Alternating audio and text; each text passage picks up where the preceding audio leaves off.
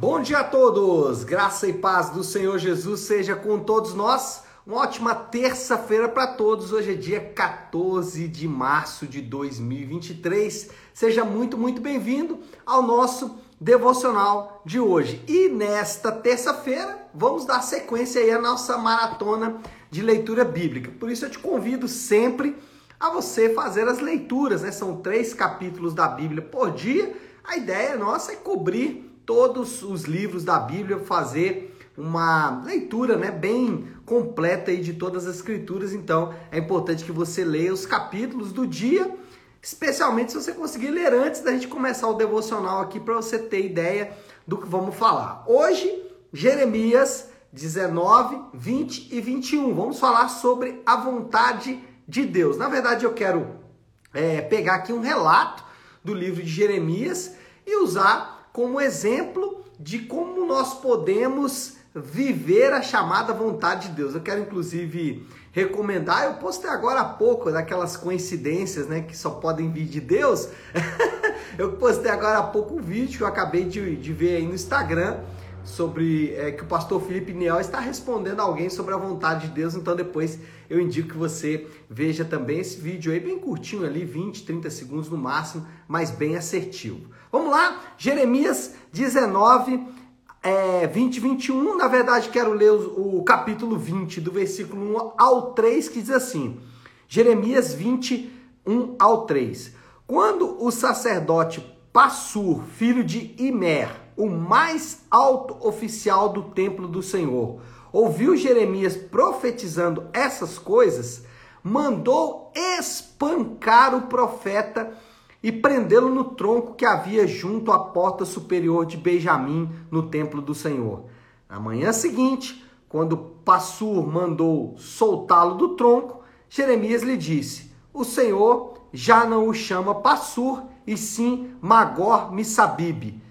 Jeremias, é, capítulo 20, do 1 ao 3. Bom, o que, que acontece? Lembra aqui a dinâmica do livro de Jeremias. Jeremias faz uma peça de acusação contra a nação de Israel, contra especialmente o povo do sul, né, a nação de Judá, o povo de Judá, é, monta ali toda essa acusação e depois ele começa então a descrever ou a desmembrar essa acusação. Ele fala que o problema central de Israel, ou desculpa, de Judá, é a idolatria e também a falsa religião. E depois disso, ele começa a entregar essa mensagem para as pessoas.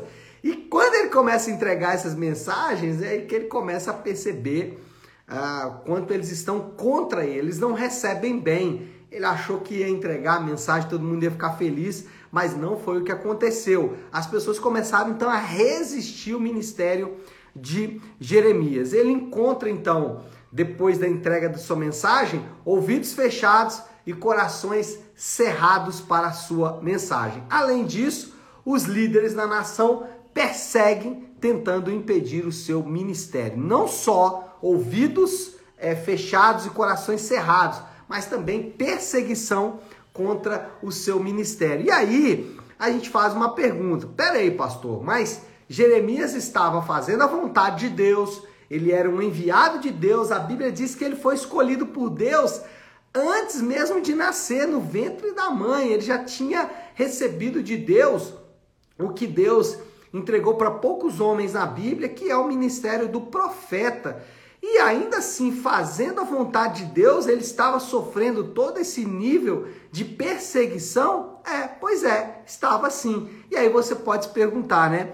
É, mas a vontade de Deus não é boa, perfeita e agradável? Como que ele pode estar vivendo a vontade de Deus, que é boa, perfeita e agradável, e ainda assim está enfrentando resistência? Será que Jeremias não estava em pecado, hein? Será que Jeremias não estava fazendo o que era errado? Não. Ele estava experimentando a boa, perfeita e agradável vontade de Deus, experimentando essa resistência. E isso, irmãos, essa dinâmica de fazer a vontade de Deus e experimentar resistência e oposição, essa é uma dinâmica muito comum na Bíblia. A gente vai ver isso em outros momentos e eu poderia elencar vários aqui, mas para não ir muito longe, próprio Senhor Jesus, os apóstolos e tudo mais, eles fizeram a vontade de Deus, mas enfrentaram cruenta perseguição.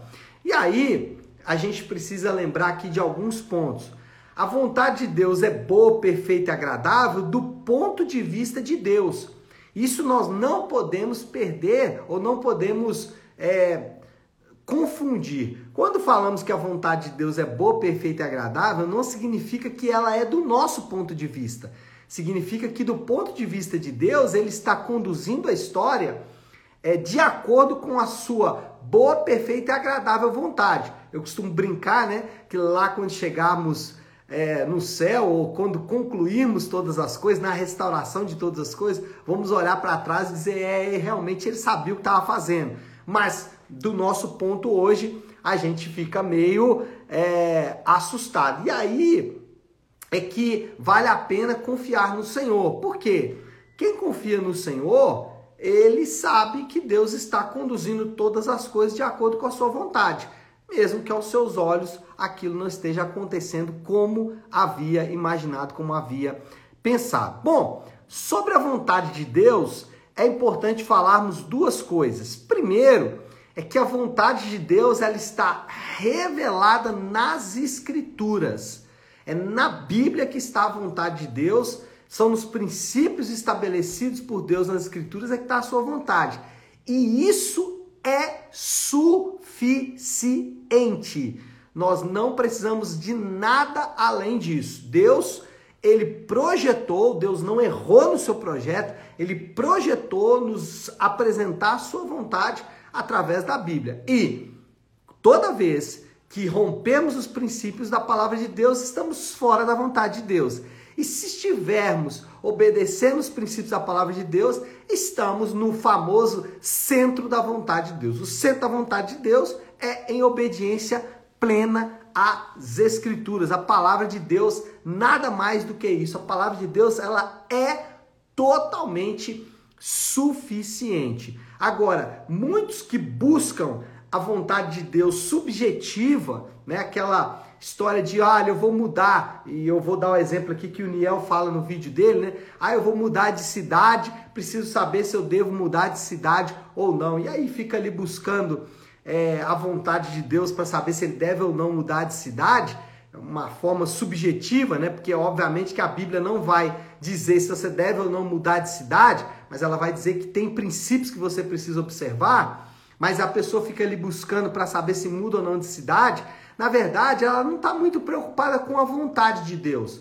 Ela não está muito preocupada em honrar a Deus. Ela está preocupada em não sofrer. Ela está preocupada em falar assim: bom, se eu for para onde Deus quer que eu vá, certamente ali eu vou é, é, ser feliz, vou viver a boa, perfeita e agradável vontade de Deus. Mesmo que eu quebre princípios, mas Deus falou que é para fazer, então eu vou fazer. Só que isso muitas vezes de fato não está ligado à vontade de Deus, mas sim ao receio de passar por experiências ruins. E aí a gente lembra aqui do Jeremias de novo, né? O Jeremias estava fazendo o que Deus mandou ele fazer e ainda assim estava vivendo é, grande resistência. Bom, Outro ponto que a gente pode destacar é que fazer a vontade de Deus pode atrair oposição. O profeta, ele vivenciou a fúria dos que odeiam a mensagem de Deus. Jesus e os apóstolos viveram a mesma coisa. A fúria das pessoas que odeiam a palavra, a mensagem e a vontade de Deus. E nós quando faz, fazemos a vontade de Deus, nós vamos ver alguma resistência.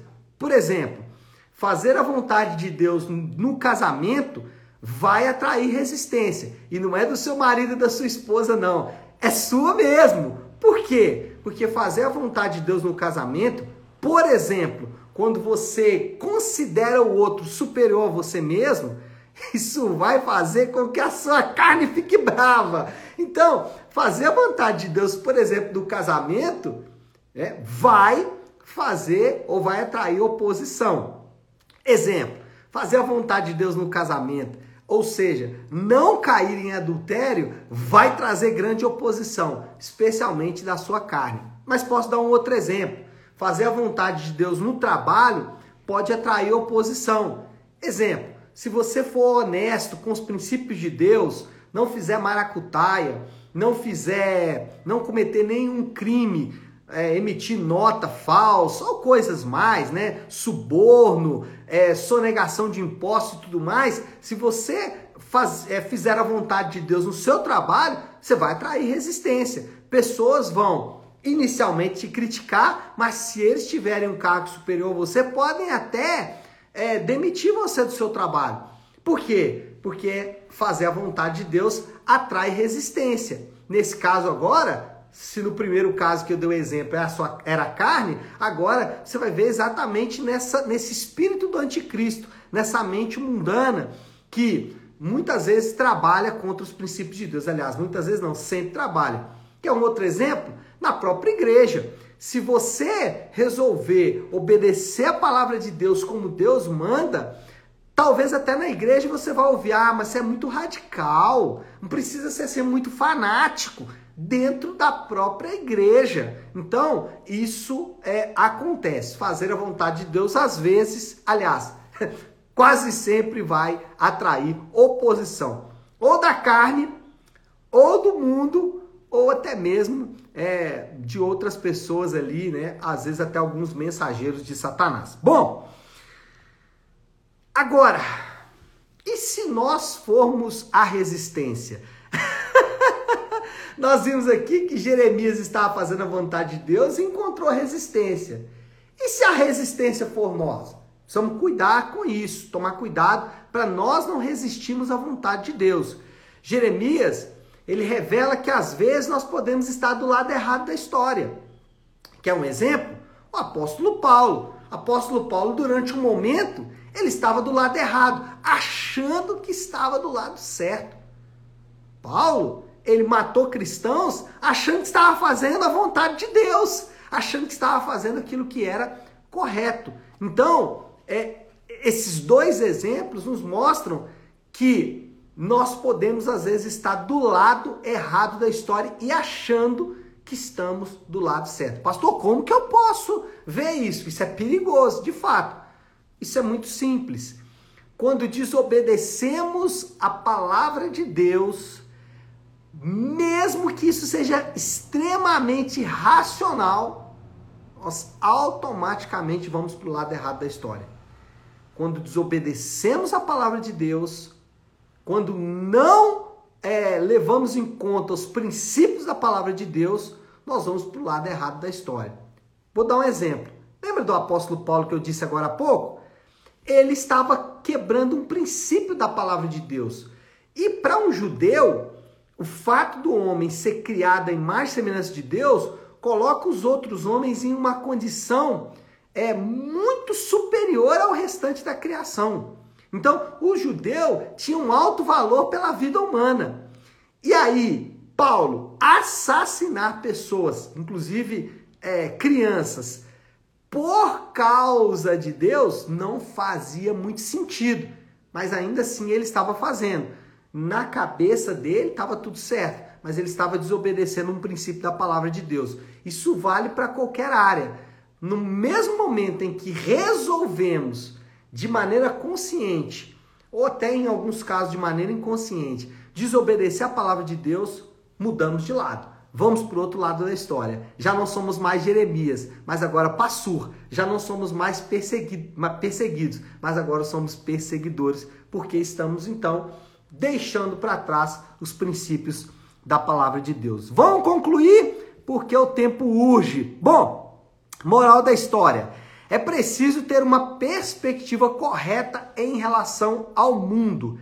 Ele é um lugar hostil para os crentes, ao mesmo tempo é o, é o ambiente do ministério dos enviados de Deus. Então, o mundo ele tem que estar tá, é, corretamente posicionado na nossa mente, no nosso coração. Ele é ao mesmo tempo hostil, mas também o ambiente em que nós vamos exercer o nosso ministério. Bom, como lidar com a vontade de Deus? é o desafio do Léo nesta terça-feira. Pergunta: como lidar com a vontade de Deus? Pastor, como descobrir, saber ou viver a vontade de Deus? Estar né, naquele famoso centro da vontade de Deus? Muito simples, irmãos. Não precisa orar, não precisa ficar buscando dias e dias de jejum, nada. Duas coisas só. Confia no Senhor. E confiar no Senhor significa confiar, e aí eu já entro no segundo ponto, na sua palavra, que é obedecer. Eu obedeço porque eu confio em Deus. Eu confio em Deus, logo eu obedeço. Então, confie em Deus, obedeça a palavra dele, ele sabe que é o melhor. Se a palavra dele diz que você está rompendo um princípio, arrependa-se agora, hoje. Conserte a sua vida e volte a confiar no Senhor, porque senão você pode estar do lado errado da história. Você pode estar, em vez de perseguido, sendo um perseguidor. Tá certo? Bom, vamos orar, vamos colocar tudo isso aí diante de Deus. Se você puder, então, pare um instante o que você está fazendo e vamos juntos buscar a Deus em oração.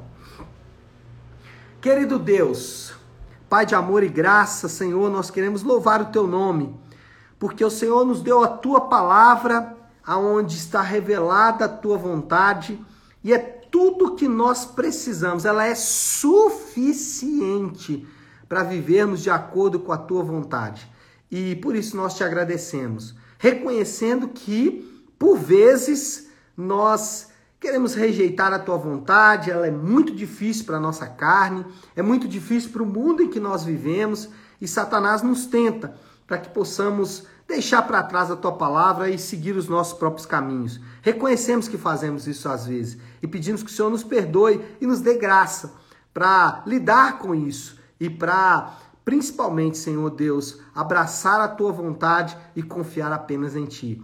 Eu oro assim, em nome de Jesus. Amém, amém e amém. Amém, meu povo? Bom, então é isso. Nós vamos ficando por aqui. Que Deus te abençoe. Uma ótima, uma excelente terça-feira para todos. Fiquem com